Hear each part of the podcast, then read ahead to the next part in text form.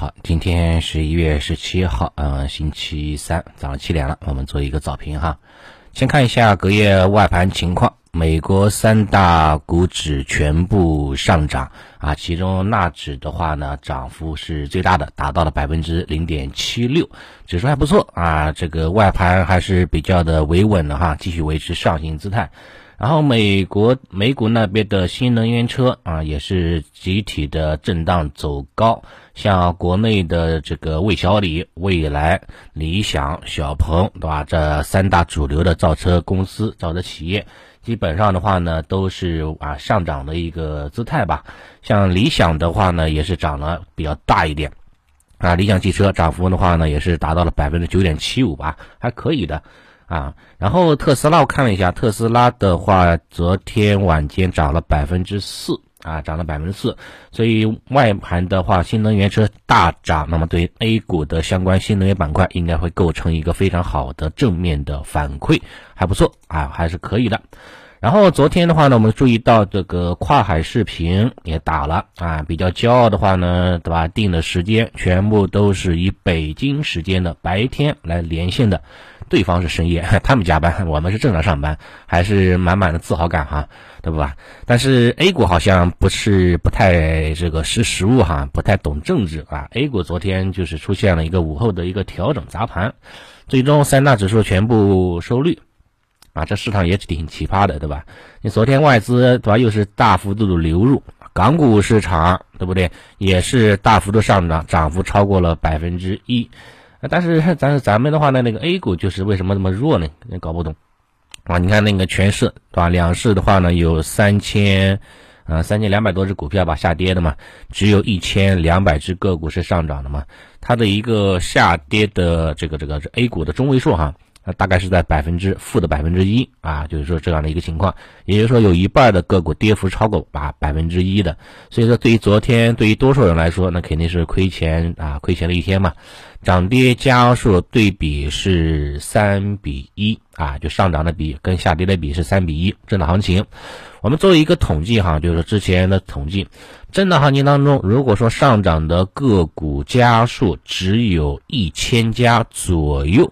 对不对？就一千家左右这样的一个比例，甚至说更少啊，更少这样的一个一个情况，对吧？那么次日哈反弹的概率就比较的大。那反之，如果说下跌的家数哈只有一千家，甚至更少，比如说五六百家，那么次日回调的概率哈就比较大。这这其实就是一种情绪化的指标，能知道吧？所以这个所以昨天的话呢，上涨的家数只有一千一千两百家左右，所以今天的话呢，应该还是看反弹吧。啊，看反弹一点啊，这个可以稍微那个留意一下。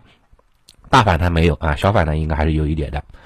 消息面上来看，就是瞌睡王啊表示不支持东南盟省，像前期比较强势的军工板块啊，也是受到这种怎么说呢？这个也是也是集体砸盘吧，个股亏钱效应也比较明显。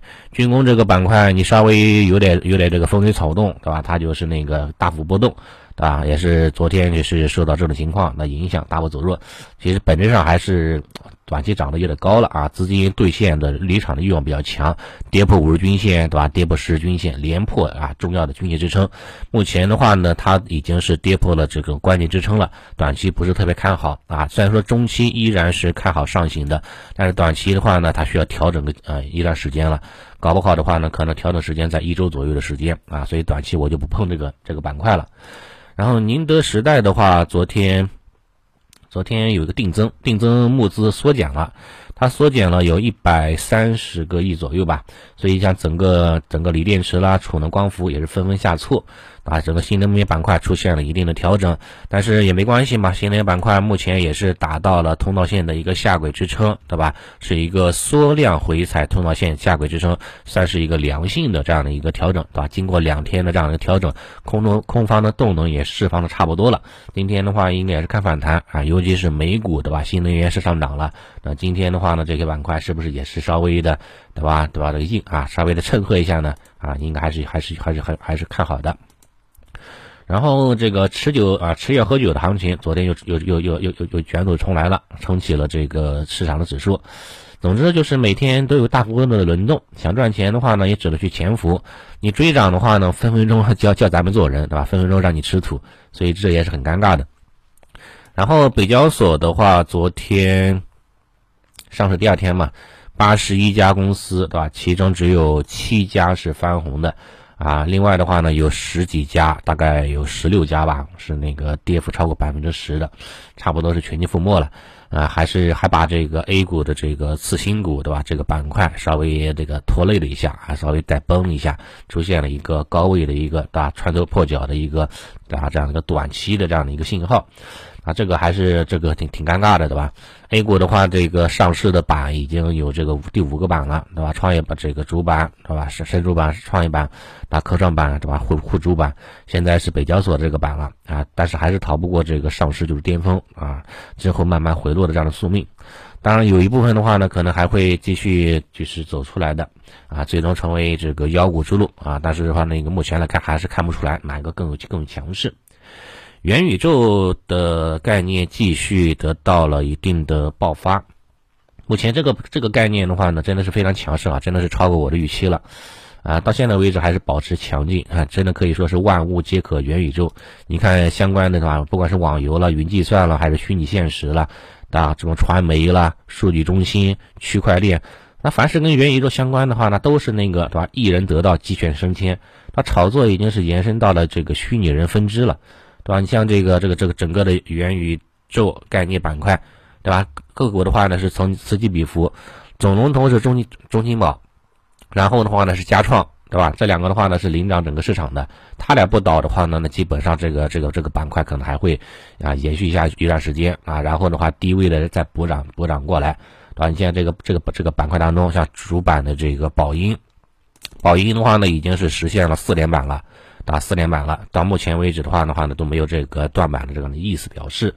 另外的话呢，像昨天，昨天的话呢，像这个盛天网络，盛天网络是在午后的时候开始封板，啊，开快速封板。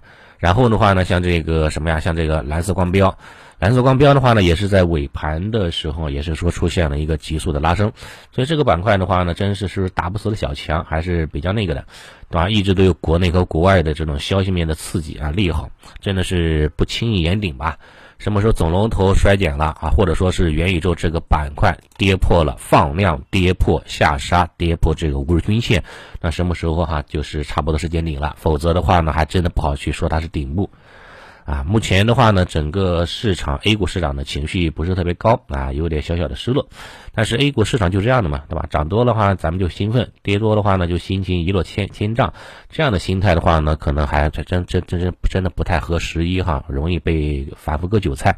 所以还是淡定一点吧。基本上基本上行情震荡，那我们就是那个逆向思维，进行一个这个在这个主要的板块当中，对吧？逆向的一个逆向的这样的一个那个那个思维操作就可以了嘛。